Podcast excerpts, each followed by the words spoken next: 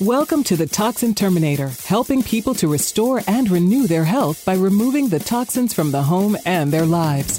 Join in as industry thought leaders help you understand the physical and emotional effects these products can have on you and your family, and the safe alternatives you can use to remove the hidden toxins for renewed health. Now, please welcome your host, the Toxin Terminator herself, Aimee Carlson. 60% of people are suffering from a chronic disease today. There are five main sources in our home that are contributing to those chronic diseases. And most people have no idea that they're using materials within their homes that are actually making them sick. What if you could clean your home safely? You could have easy to make recipes with items you already have, and you could make a few small changes to get yourself on that path to wellness. In my course, I'll show you how to detox each and every room of your house and create a healthy home environment. And welcome back to another episode of the Toxin Terminator. I'm so glad you guys are tuning in each and every week. Our podcast is actually presented to you by Christian Mix 106. It is the widest variety of Christian music out there, bringing people to Jesus each and every day. You can listen for free at christianmix106.com. And let me tell you, we're into October, and everybody's seeing the pink around everywhere. There's campaigns here, campaigns there. It's all this awareness.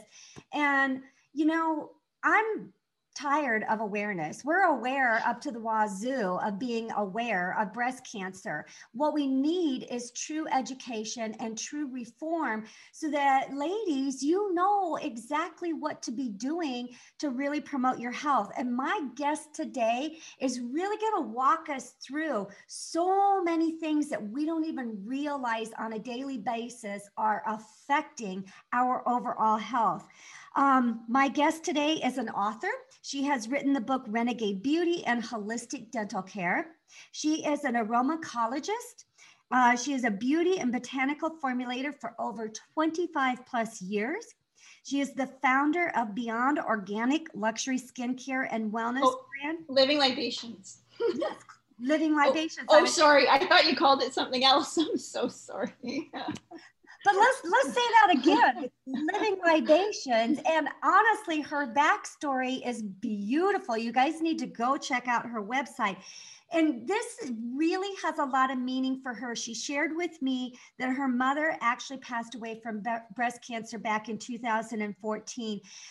Ladies, 1 in 8 of us are affected by breast cancer. And let me tell you, my guest, by the way, is Nadine Artemis. So welcome. Thank you. We're having a good old time here. Hi, what a great subject that we can dive into. Absolutely, because, you know, my mom was diagnosed with breast cancer not even a week after the passing of my brother. Oh. And that was 12 years ago now. Mm-hmm. And she's a survivor, and thankfully, but this is something that touches every single woman, because if it hasn't affected you, it's affected somebody that you know. So honestly, I think we can dive into topics like, you know, screenings. Yeah. You know, what we as women need to be doing for screenings, what we need to learn about what we've been told, you know, some of the myths behind breast cancer. And then certainly we're both about good, clean beauty and skincare products. And that's where some of the biggest offenders are. And I think we can dive into that. Does that sound like a pretty wealth of information there? Oh yeah, that'll be great. Awesome. So share a little bit of backstory about yourself, because I found your story on your website just really touching. Thank you. Well, yeah, as a young child, I mean, you know, you can look back on your life, and I totally feel like I can see all the moments that created this moment. Yes. And I was, you know, luckily I got to spend so much time in nature, and I was always concocting with nature, and truly I could just kind of stare at a patch of grass and look at petals for a long time and just, you know, receive whatever I was receiving then, and then make concoctions with mud and, you know, all that kind of fun stuff. And then inside the home, I would mix like my mother's exquisite cosmetics with things under the bathroom counter and watch things froth and foam. So it was sort of that phase. And then in grade 9, I had the opportunity to do a science fair project. And I found this book on making cosmetics in the library that was like geared towards a younger audience. It was very easy to understand. And there was a whole chapter on perfumes and where they came from. And like, I had all these perfumes, like I collected all the little bottles, and sometimes I'd even mix them together, like meltdown eyeshadow into my lip balm and all kinds of fun stuff. But so it talks about the history and the mystery, and that they were, you know, how this distillation process, and that they came from plants, which you didn't really, back in those days, you weren't making those connections. And of course, really what's in modern perfume is very far removed from the original plant matter. Like even there's rose in it, it's not the real rose, it's synthetic. So I didn't know all that then, but it did say that, like, it talked about ancient Egypt and the plant distillates, which are called essential oils, and that you could probably find them at a health food store. So we drove into the big city of Toronto, got the oils, and then I was just smelling for the first time, like jasmine and blood orange, and it was amazing. And it really, you know, I didn't even know they're high quality, but it was very different from the perfumes. And it's not like I could really knew about synthetics and naturals in that moment, but it spoke to me on a deep level. And then I remade Nina Ricci's L'air du Temps using essential oils. And it did well, and that was really fun. And then, you know, just kept doing my teenage way, and I was the youngest, and so I got my mother's and sister's hand-me-downs, and my bathroom was like this thing of bottles. But I loved it. And yeah, and then, like, you know, green beauty, like there was like Body Shop and all those things, and you thought it was natural, and it did seem different. Then I get to university, and I'm really understanding food in a deeper level, and ingredients. And I get to walk by this little tiny health food store every day, and I'm just soaking it all in, and the books and everything. And I'm understanding how to read labels and what's in food and organic. And it all came together in like a month. And I never ate processed food again. I always ate organics. And so of course I'm like, and now I know how to read a supermarket label, like what's going on with body care. Right. And I was like, oh my God, it's like so not real. Like the Body Shop was just so petroleum derived. And, you know, the cucumber face toner had never met a cucumber and all that kind of stuff. So I was like, I'm going to make my own stuff. And of course that was so fun. So I'm making lip balms and body oils and creams and all of that. And I started like a little business called Artemis Essentials. And I was just making things for friends and family as I was going through university. And then I'm also at university, and I'm in women's studies, which is awesome, because I was really bored the first year because I couldn't get in yet. It was full. And then I was like, for our textbooks were things like our bodies ourselves. Right. And I would do projects on like midwifery and interview a midwife. And then that was fascinating. You know, so, and then understanding even the history of birth control or the horrors of IUD and all that. And then I was like, oh my God, it also stopped me from having to go down some, you know, strange paths that way. Cause they're not, you know, I know it's a tough situation. Obviously it's like one thing we've been trying to figure out, humanity's been trying to figure out for eons, you know, but the chemical, obviously, situation of birth control pills and different things is really not great for the body at all. So that was fascinating. And then I'm also just really studying the history of, you know, the medical experimentation on women's bodies, and just, you know, it's not a happy story in our culture of, like, you know, from thalidomide to excessive hysterectomies, mastectomies, thyroidectomies, you know, it's a bit of a mess. So, to me, understanding sort of how we've been marketed to as women, and that sort of combined with like the falseness of the ingredients, I just was really potent to combine them and then really celebrate women's bodies, and really like, what do we need? Like if we don't need this petroleum lubricant or whatever, like, well, what does our body want? And so then that became a life's mission. And then also to just find like the best, the purest, most delightful ingredients.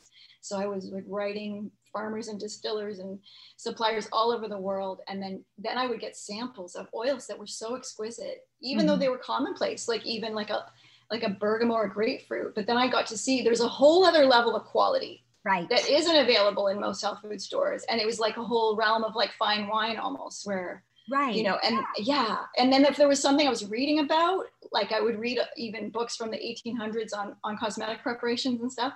And then I would read about like Angelica or something, but I couldn't find it. So I had to find it. I had to smell like, what were they smelling back then and why were they enamored by it all? Right. So that fueled me through university. And then, right after I graduated, I opened up North America's first full concept aromatherapy store called Osmosis in Toronto. Nice. And that was great. And I got to have all my formulas out, and we had a blending bar, and we would even sell essential oils by the drop. So you could bring like a little tiny bottle by the drop. And then I got to meet a lot of neat people that would come in to have perfumes blended. And that was fascinating. And then the next phase, I knew I needed to get out of the city and all that. So then, and I met Ron, who's my partner. And then the next phase, we created Living Libations in 2002. And here we are now. There you are. That I just love this thirst for information, this quest of, you know, as a child, you knew nature made you feel good. Yeah. You know, you knew that made you feel good. And when we look at children, I have 12 grandbabies, their picture is right there. Aww. And they know, you know, that what makes them feel good innately. Yes. You know, it's as adults that we start getting jaded and, you know, confused with what really makes us feel good and what doesn't. So, and there's so much external messaging, and really, truly now more than ever, as the internet and social media grows, it's like, it's hard to know where your thoughts actually are, the authentic thought. And so it's important that we take time to slow down our thinking and allow space to receive thoughts instead of thinking thoughts. Oh, I love that. That just calm that you can receive, you know, a thought instead of having to create it. What a beautiful thought there. You know, I really, you know, I talked at the beginning of really wanting to focus in on breast cancer. And oh my gosh, there's so many realms with this. But one of the things I would like to discuss is the fact that we know, maybe we don't. Let's start talking about the science behind breast cancer, because we're told it's genetic. We're told, you know, certain things about breast cancer. Let's start debunking some of those misinformations that we're getting as women. Yeah, it's such a vast subject, and I dedicated an entire chapter to this in Renegade Beauty.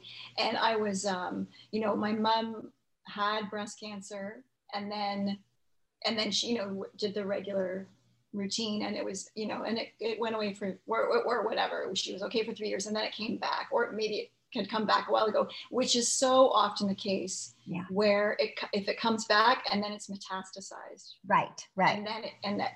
There's so much in there. So as she was dying, I also had to speak. I had a conference coming up, and I just felt so inspired, even though it was obviously nothing I could do for my mom, but I was like, let's take this moment to really figure it out.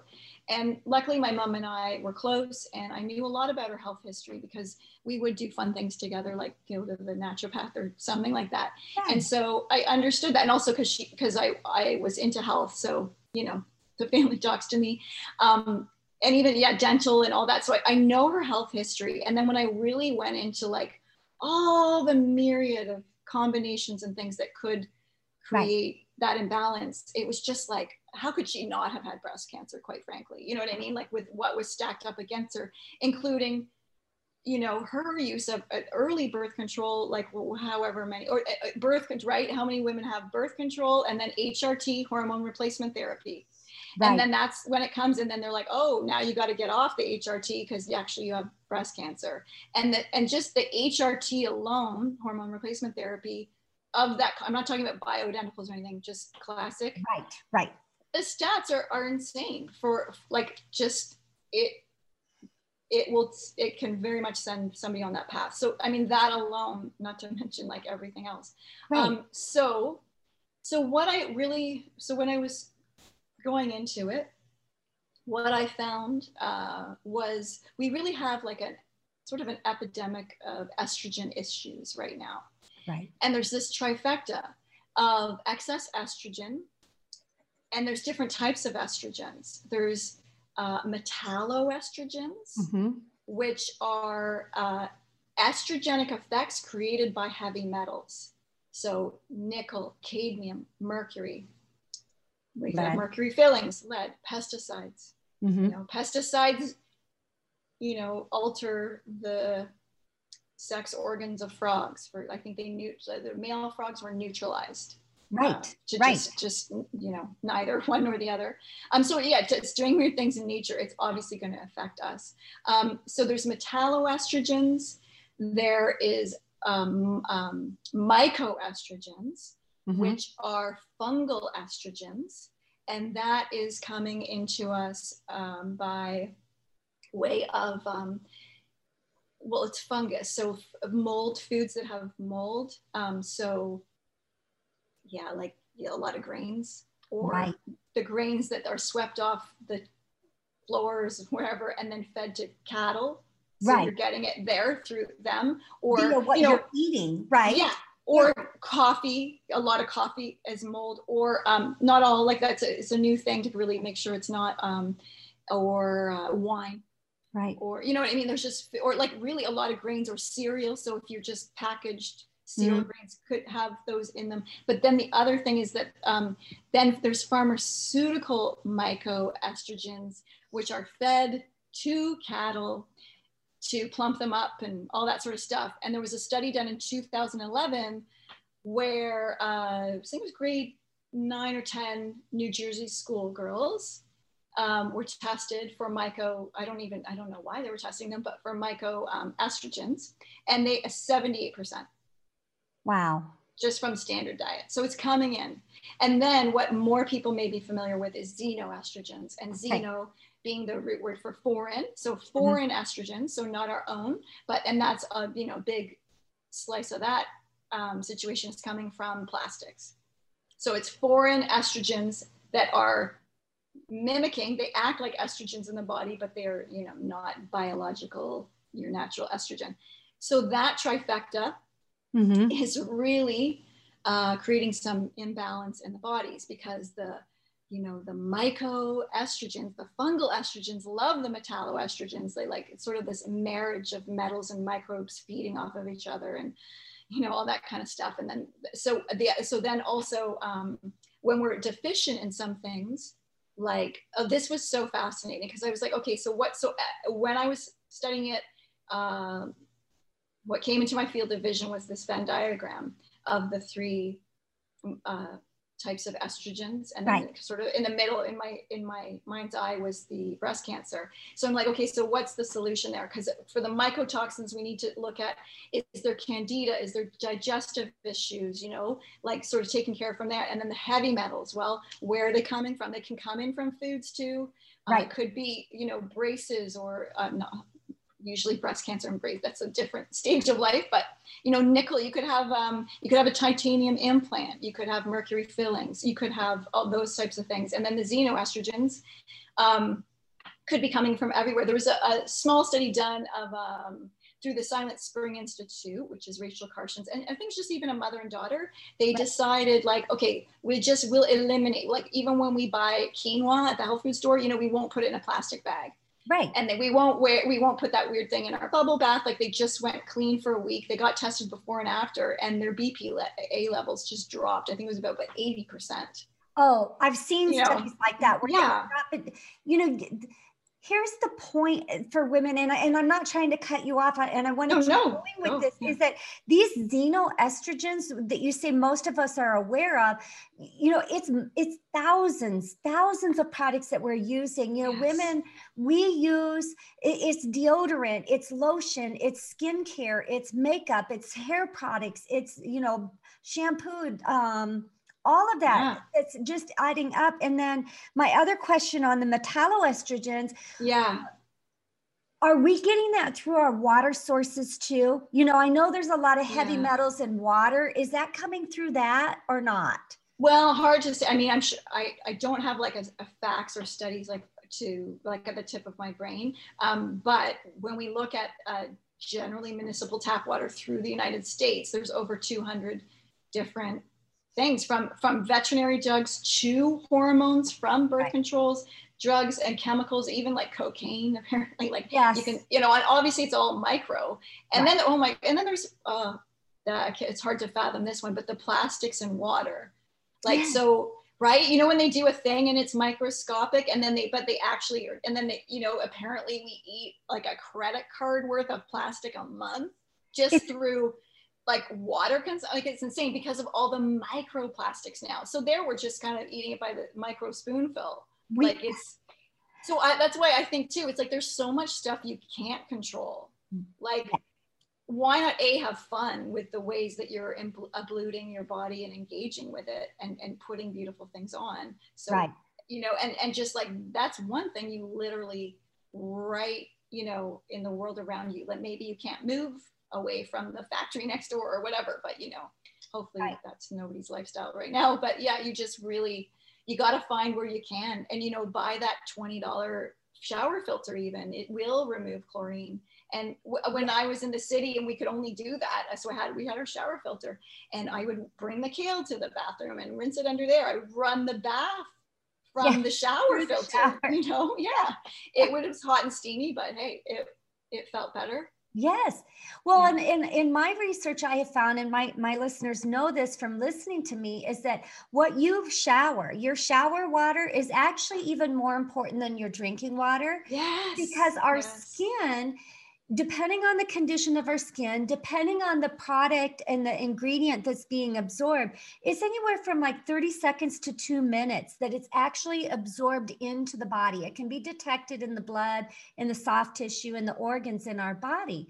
So we're in the shower for longer than 2 minutes, you know? And well, the drinking the water with chlorine, you have a lot of filtration going down. You've got acids and enzymes in the liver and the kidneys and all of that. And the skin is just boom, right into the bloodstream. Exactly. It's our largest organ of our body. And that really is super important. I mean, these are things that we're saying to you women to open up your eyes, to be just a little bit more aware, not to scare, you know, because there's so many solutions. And I think also we're already scared of breast cancer. I feel like as a woman, like it's like the statistics are kind of 1 in 3 or something. Like I think, crazy. So it's like, we have to start talking about just simple. And it's like what makes maybe manifest cancer. I'm not talking from a scientific level, but it is 1,000 mini steps that kind of and more than 1,000, obviously. So it's like sometimes the solutions are in the mini micro steps of our daily lives that we can just slowly but surely evolve. We can just take one tiny step. And, and I think living in fear also has an impact on your overall health too. When we live in, and we come from a place of everything is scary and we're living in this, you know, kind of fight or flight, you know, because that's what our body perceives when mentally that's what we're thinking. And so I love that you want, you know, let's go into those solutions rather than really pounding in on, you know, the things that are necessarily bad. Yeah, it's good though. Like it's good to see what can we do for the terrain and like understanding the terrain of our bodies a bit so that the choices we're going to make are going to make a little more sense. Like, oh, that's a good reason to not have plastic. And unfortunately, BPS or like the next phase of BPA, it's still got estrogenic disruptors in there. So the thing is too, like for thousands of years, for millennia, our breasts receive the molecules that they knew and recognized. Like there, you know, and now it's like from, you know, soy to BPA to the mercury fillings. And because we're lacking some nutrients, especially iodine. So that was really neat when I talked about the Venn diagram. And then when I was looking at like, what are some of the health solutions? When I really studied iodine, to me, it's like the answer right in that Venn diagram in the middle, because because this, and you, generally speaking, the World Health Organization finds that 70% of the world's population is deficient in iodine. Yes. So iodine this is a really, it's a rich area. So it helps. So with the metalloestrogens, iodine's able to chelate heavy metals from the body. I love that. Isn't that amazing? And after 30 days from the work of Dr. Guy Abraham, he says after 30 days, you're getting to the stuff like aluminum and stuff that start chelating. So there, so iodine for the metalloestrogens. For the mycoestrogens, iodine helps to, like, well, in terms of traditional Chinese medicine, you know, they talk about like dampness, and there's not, they don't name disease. They talk about like sort of, you know, heat in the lower body, that kind of stuff. Yeah. So the mycoestrogens would be dampness in the belly. Mm-hmm. And, you know, obviously they're going to create things like candida. Right. And so iodine helps to balance that out, and it helps to really balance all that stuff going on in the digestive tract. And then for the xenoestrogens, iodine, there's 3 estrogens that we have naturally in our healthy anti-cancer estrogen. So it highlights that. So iodine is such a great solution. And then there are studies and different, lots of different work. I give, there's like lots of research in this area, but it's such a great thing, and we really all do need it. So we have iodine is needed by every cell in our body. It's a mineral. So it's like magnesium, except it's iodine, of course. And it came, so when the planet was forming, it was like one of the first things to form this, the use of like how iodine connects with the thyroid hormone. And yeah, so obviously a huge jump through evolution, but there's stuff there where the, you know, it was like there's real connection we have with how that it was happening in the ocean and it was formed and how it's connecting with our bodies. And I go into that in the book.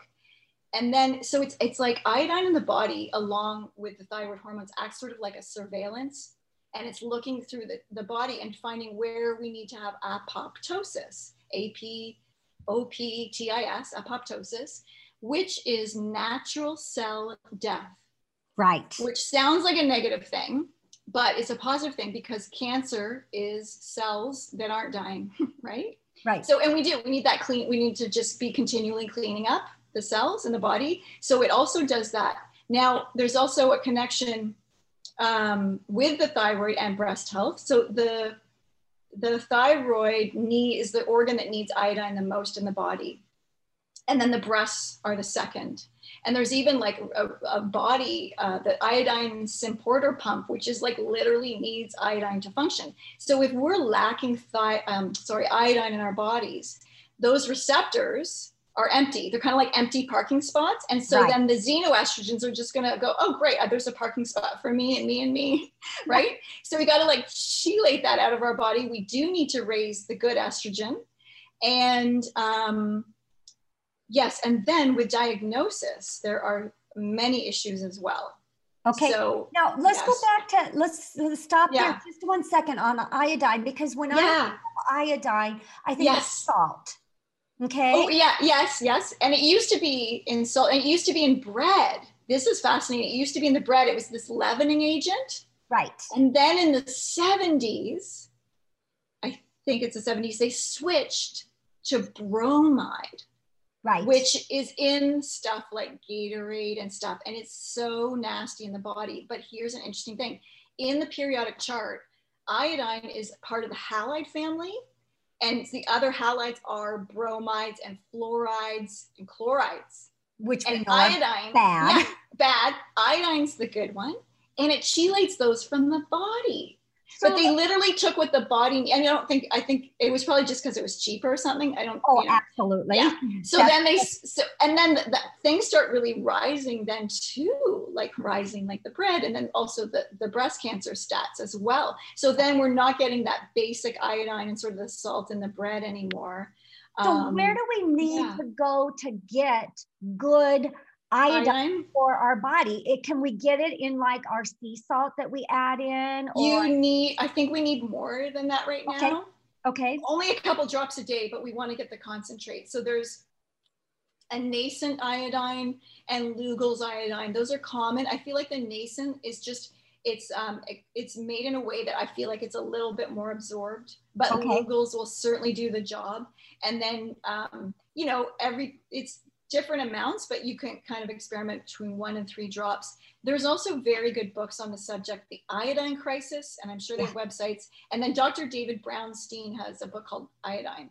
And there's a wealth of information in there about dosages and stuff. And also iodine is used successfully topically.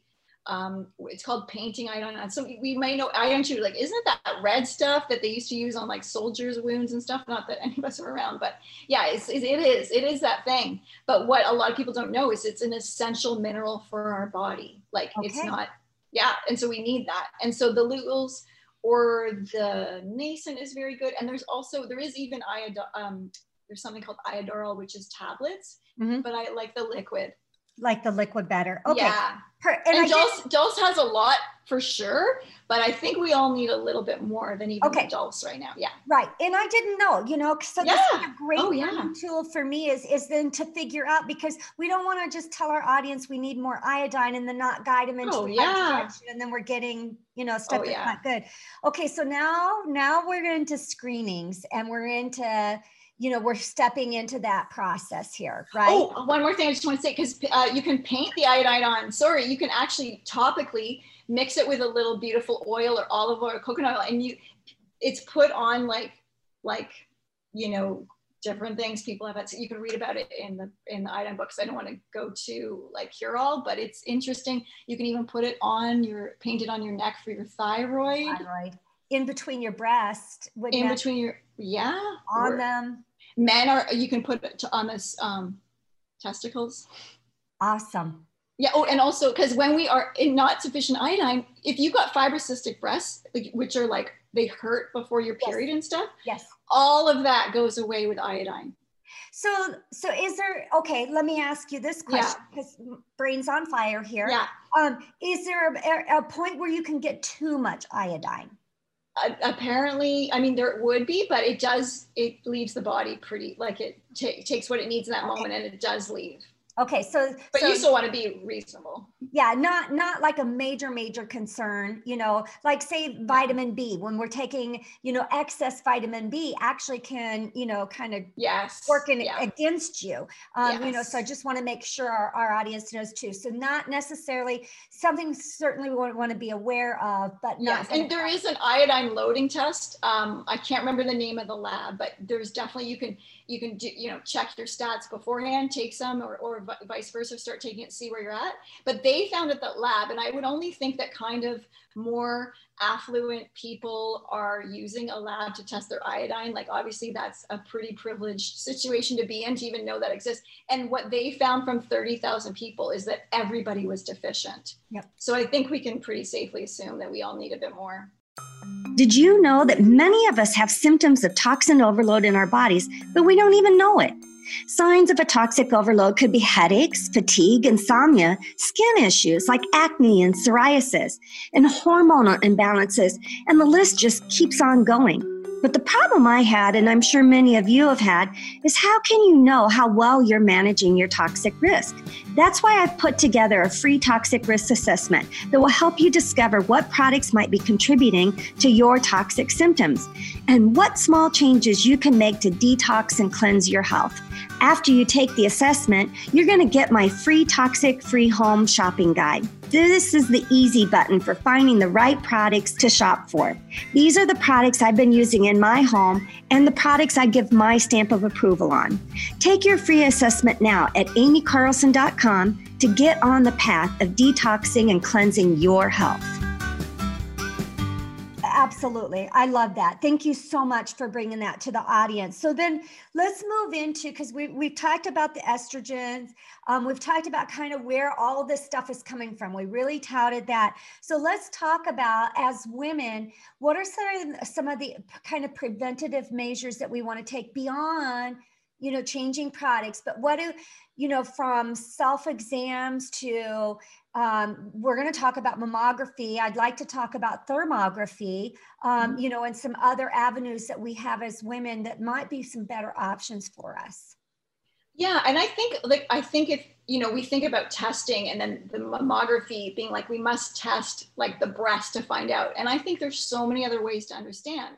You could have an iodine test. You could test your hair for heavy metals. You could test and see, like, or you could just know, like, am I bloated? Do I have indigestion? Do I have candida? Like, so, taking care of stomach issues. And you could also check for even your estrogen levels. And so there's a lot of understanding. You could see what's going on along with you biologically to see what kind of path you're on and what you need to do to turn that around. So to me, I feel like there's a bunch of tests. It's not related to the breast, but it will give you the data you need to know and right. what you need to create to make those changes for sure.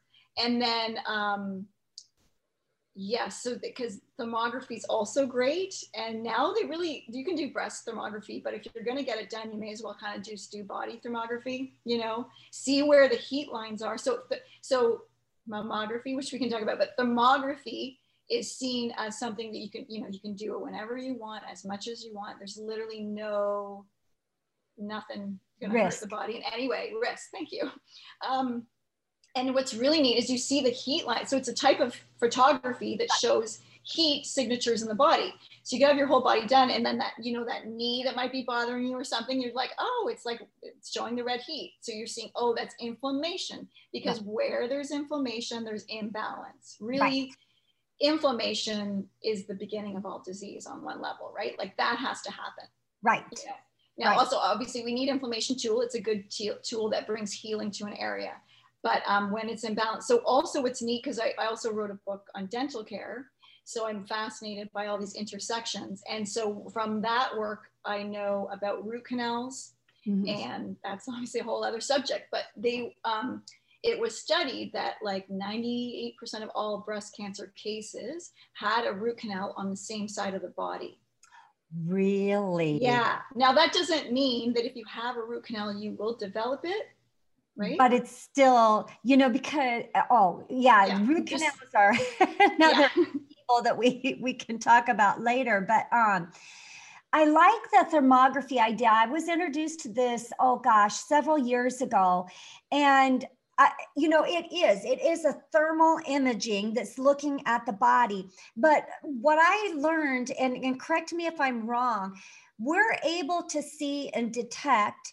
It doesn't necessarily see a tumor. You have to go and get additional testing for that, but it can indicate that this could be a possibility there. And in thermography, it's seeing, I've heard up to 7 years before a mammogram will pick it up. Yes, I believe that's because also before we see cancer, it's like developing, like it doesn't happen overnight. It's this slow moving thing. Right. And I was told you should get a full body scan, and then you go back in like 6 months and do it again and see what's changed. So changing, baseline, and then you can go back and then see what's changed to know what's going on. Yeah, it's so good to have a baseline. And I think you could even Google, do an image search, and you could see like breast thermography, just so people can get what we're saying. What I found fascinating knowing about root canals is then when you're doing a whole body thermography or just the head and the breast, you can see the heat line signatures that connect the root canal to the breast. Like it's just inflamed on the pathway down. All the way. Yeah. That's so, you need to just come back on and talk about the connection between our mouth, our oral health and our physical health, because so many people do not connect those two together.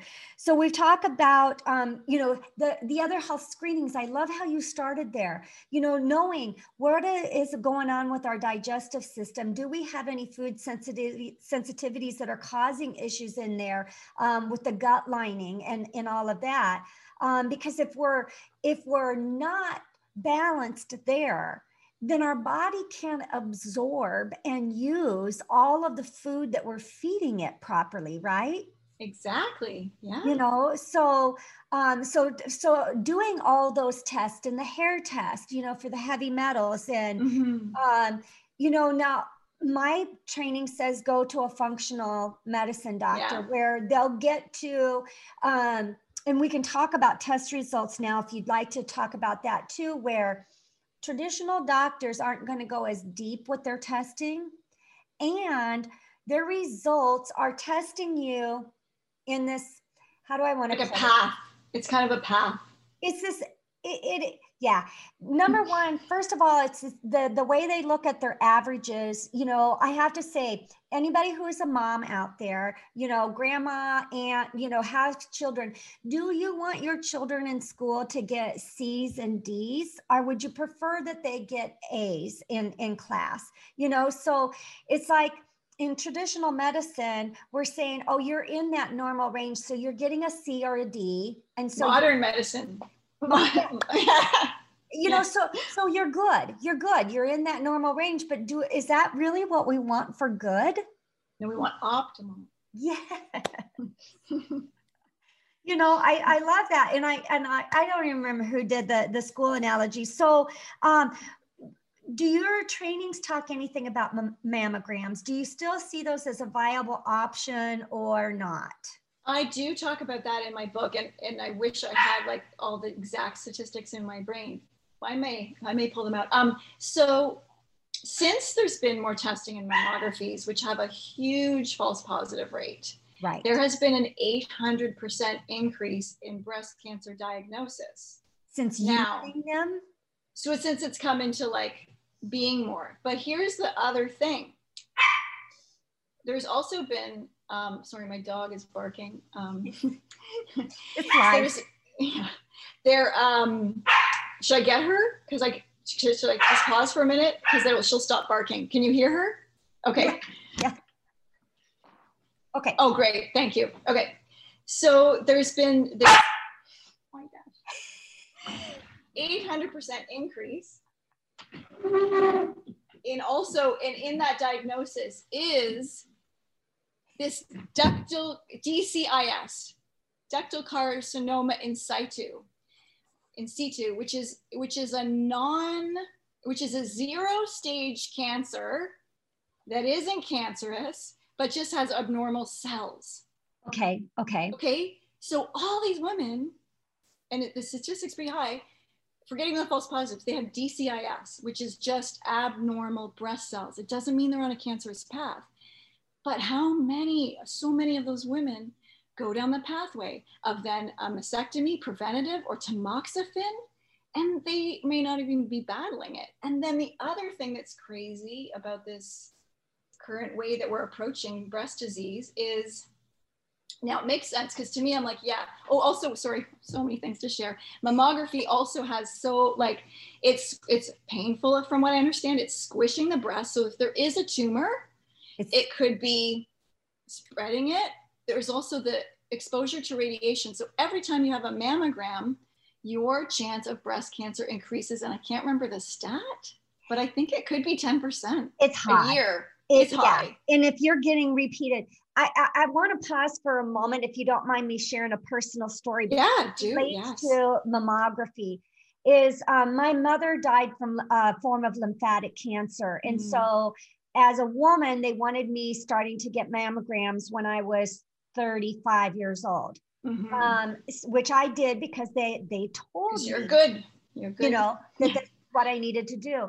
At one point, at one of my mammograms, I believe it's when I was 40 years old, and I was going in every 2 years to get it done. They saw, I think, these DCISs, you know, is honestly what they saw. And first of all, they don't tell you what's going on right away. It's just that we find these abnormalities and we need to send you to a surgeon and talk it over. And the surgeon that I went to, they told me it wasn't necessarily breast cancer, but they were abnormal cells within the breast. And there were a number of them. So if they didn't remove breast, that they could form together to become a tumor, is what I was told. So maybe there's some other options that they don't come together instead of just lobbing it up. Well, this surgeon, I mean, he's talking to me. Now, mind you, I'm, you know, 40 years old, and I'm like, was this my only option, is to remove my breast? And he's like, yep, it's your only option that you have. You know, you've got implants, so I can't do anything with your tissue. You have to take everything. We have to remove it all. And he left the room. He was just very abrupt and left. And the nurse comes back in and I'm just sitting there bawling, you know, at, you know, I'm my breast and I, you know, gosh, I young woman. Yeah. I, you know, what do I have going on? And I called my, and she made him come back in and talk to me, which it was even worse then. So I won't go into that story. But I decided to get a second opinion, and women, this is what I wanted, why I wanted to share this, is because I thought, this can't be the end of it. This can't be the answer when it's not even a breast cancer tumor, you know, for me. Yeah. And so I went and I got a second opinion, and they're like, no, we can laparoscopically go in and remove these. And what it was is more like a calcification. Oh yeah. And that's what you also learn too. There's so much that can go on in a breast. That's kind of, they go through so much, like, you know, lumpy and bumpy, and it may not be anything. There's, there are life stages. Yeah. Right. And she's like, this is not bad. But if it's bothersome and you think it will be, we'll just go in laparoscopically and remove it. And I went in, they did it. I mean, within a half hour, I had a little Band-Aid on, you know, I mean, seriously, and was totally fine. So women, do not be afraid to go get a second chance. Make sure your doctor's listening to you, you know, and because that doctor. It was a horrible experience, but anyway. So. Well, no, I'm glad you went through that so you could share, because it really is key. And then also with mammography, I have this stat in my book, but something like you're exposed to radiation that's like just outside the Hiroshima epicenter, or like after 10 mammographies. I mean, it's just like insane. Yeah. So there's that going on. False positives. So many. And then biopsies are another issue, because it's like this harpoon that goes in. And then, so if there is cancer, then it goes in. And then as it's coming out, it can be moving cancerous cells all along the biopsy needle track. And then you're spreading it. And then there was this woman who had just such a horrific breast story. She wrote a book about it. It's called Saving Victoria's Breasts. She didn't know she had a heavy biopsy in the US right now that I don't know the stats, but most of the time they leave a little piece of metal in the breast so that the surgeon knows where the biopsy was. It's like this little X marks the spot.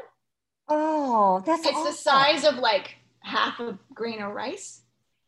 And they come in different shapes, and one of them is the ribbon. Are you serious? I'm serious. You could Google. I can't remember the official name.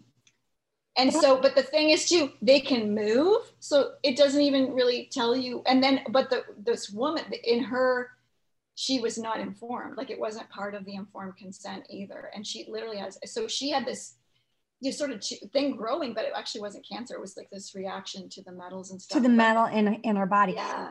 I had prior to the whole issue that we talked about before, I had a cyst on which are common, so common. Same breast. And the gynecologist, he's like, oh, we'll just aspirate it. Oh my God. So here they are with this big long needle, like stabbing into your chest to aspirate. And he's like, well, it just keeps moving. I walked away from that appointment bruised from the neck down to the, you know, because we're stabbing. What we do, supposedly. Now, and then the relationship between iodine and cysts is like huge. Okay, ladies, iodine, you need to get the iodine, because not only is it going to help you with your health, look at all the wonderful, okay, so we talked about mammograms, and. We could talk about surgical, because that's obviously, because on one level you think, well, yeah, radiation issues, obviously chemo issues, but yeah, like kind of removing the tumor kind of seems like, well, yeah, let's just remove that. So it's kind of more natural, so to speak, because you're not right. So it seems like an option.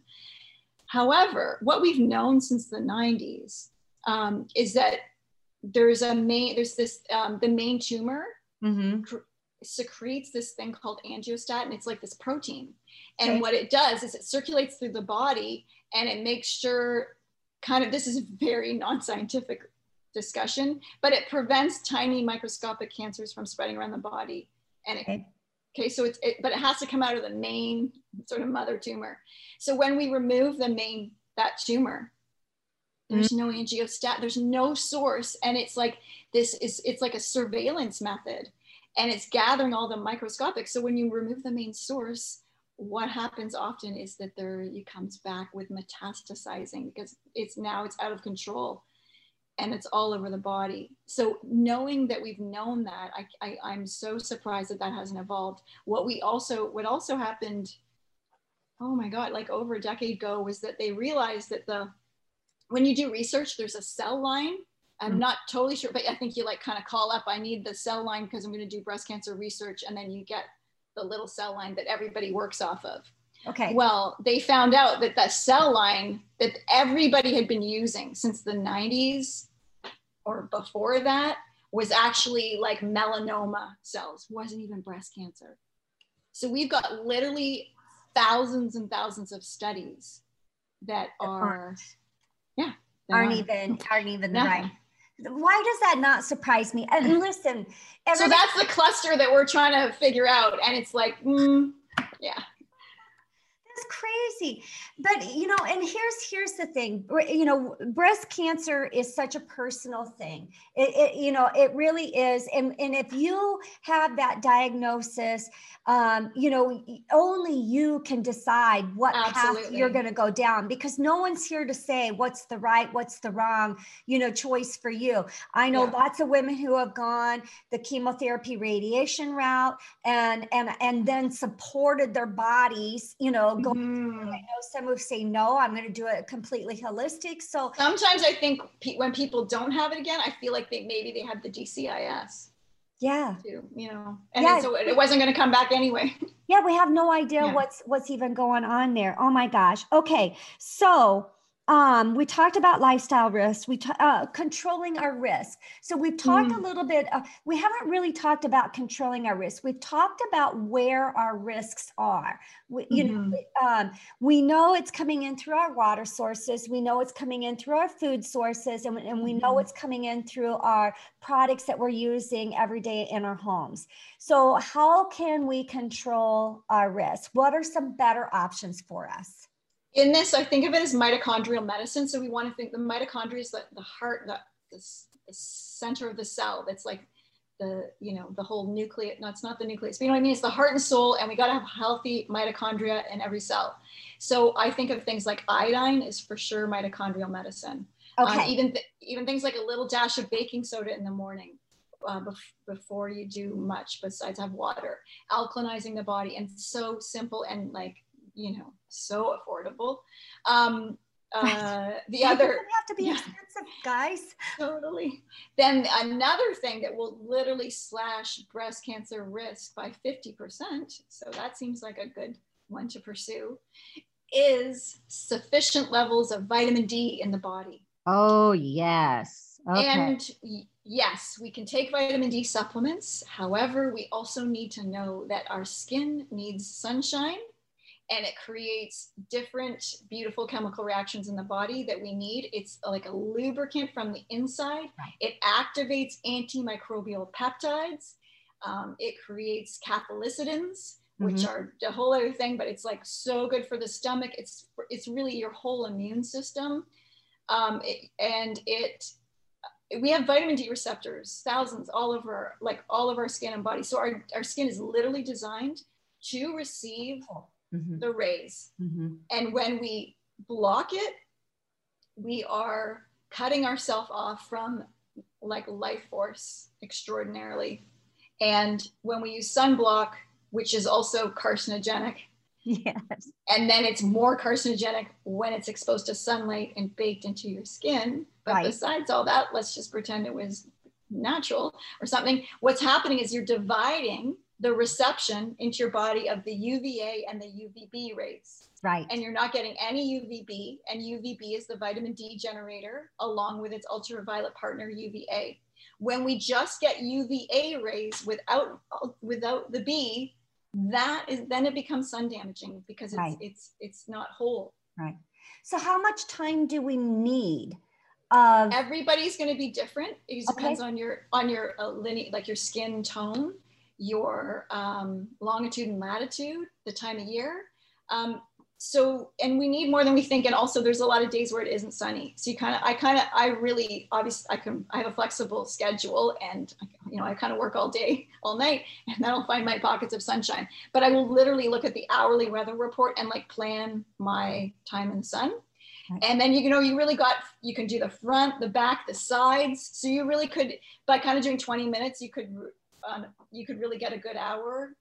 Yeah. Right? And you've got to build it up. Of course, you want to start slowly if you have been in the sun. Right. And there's also an app, but it's called D Minder, and you put in your longitude, latitude, and it tunes in with the weather that day. What? And it will say 20 minutes will give you 150,000 IU. D Minder. Yeah, of course there's an app for that. Of course there is. Why wouldn't there be? Okay, so now, so we've got iodine, we have baking soda, which, now correct me if I'm wrong, but didn't people used to always brush their teeth with baking soda? Oh, yeah, and I say, if I'm talking about oral care, it's like, you know what? We make beautiful toothpaste and dental serums, but besides that, if you just take all the drugstore tooth stuff and just put it aside, and literally just went and got, or use, if you got baking soda in your house and you use that for the rest of your life, you would be 1,000 times better off than pursuing the chemicals from the drugstore that literally create bleeding gums and blah, blah, blah. So yes. Then if we think about monoterpenes, which are naturally found in plants, and my favorite is extractions, the essential oil world. Yes. And there's, I've got studies in my book, and it shows that, so the monoterpenes in these plant matter, like frankincense has lots, they really all have some degree of them, really are really preventative for, the cells going down that pathway. And there was a doctor that did a study with orange oil because it's really high in limonene, and that has shown to combat the development of cancerous breast cells. And so I have a recipe for that in my book. It's basically pretty simply 10% orange with, you could do with coconut oil or jojoba oil. Yeah. Pour them into our best skin ever and massaging breasts, and very, very good results with that. So it's why wouldn't you want that to just be a part of your daily things that you're putting on your body? So forget the chemicals, forget even neutrality. Why not take it up to this new level where every gesture of self-care that you are doing for your body, whether it's brushing your teeth or putting on hand cream, is actually immune enhancing. Yes. It's I love it. I love it. And I heard, and I knew that the limonene and the monoterpenes were super beneficial for, promoting the, good cells, not the bad cells in the body. And I've seen many recipes with the combination of the frankincense and the orange, put them together. Together, in a capsule, as a serum, We make a beautiful breast health oil. It's so popular. People love the aroma, and it's got all those things in it. Actually, we're using grapefruits instead of orange, but it has just as much linalool. The study was just done with the orange, and then we're infusing broccoli seed oil because it's got the sulforaphane, and then we've got St. John's wort. And so, speaking about self-exam, I feel why even have that be a separate action? You know what I mean? Because it also it's weird. It's kind of just a health pamphlet. It's not really about connecting with your body. We have to understand that these are pranic channels. And, we can tune into them. We don't have to be afraid of these things sitting on our chest that seem to be like these canaries in a coal mine. They really are these barometers showing us some of the imbalance of things going on in our world. What was the breast? Oh yeah. So when you're just applying it, you'll know what's going on. It's just in your daily self-care. It doesn't have to be this separate thing. And am I doing it right? You will feel. You'll feel it. And by massaging the breasts, we're helping the whole lymphatic system. Oh yes. We're helping to get rid of the excess estrogen, because that's what's going on too. So another thing we can do is just not wear normal deodorant. You can just, even a dusting of baking soda helps, or clay. And of course, because I have made a solution for everything. We do a beautiful poetic pits, which are underarm charms. Yes. But that if you're using regular deodorant, it's that daily dose of aluminum for 40 years. It's not good. And a lot of breast cancer really is in the armpit. It is. It's the lateral aspect, and you can have lymph nodes moved. Yes. So by massaging is great. And also understanding, like, how are we holding them up? So if you've got, at the end of the day, if you've got red marks from your bra, it's too tight, right? So often, like, it, you know, obviously everybody's different shapes and sizes, but like, you know, like a yoga top with a little, like, with like 1 or 2% spandex is often all you need for many occasions. I've done talks and I've seen women like literally throw out their bras afterwards. But what's happening is we're creating a bit of a lymphedema in our breasts, which creates a bit of a pocket, the cesspool. Yes. And then again, years of that non-movement of the lymph system is just like, it's too stagnant. Yeah. You know?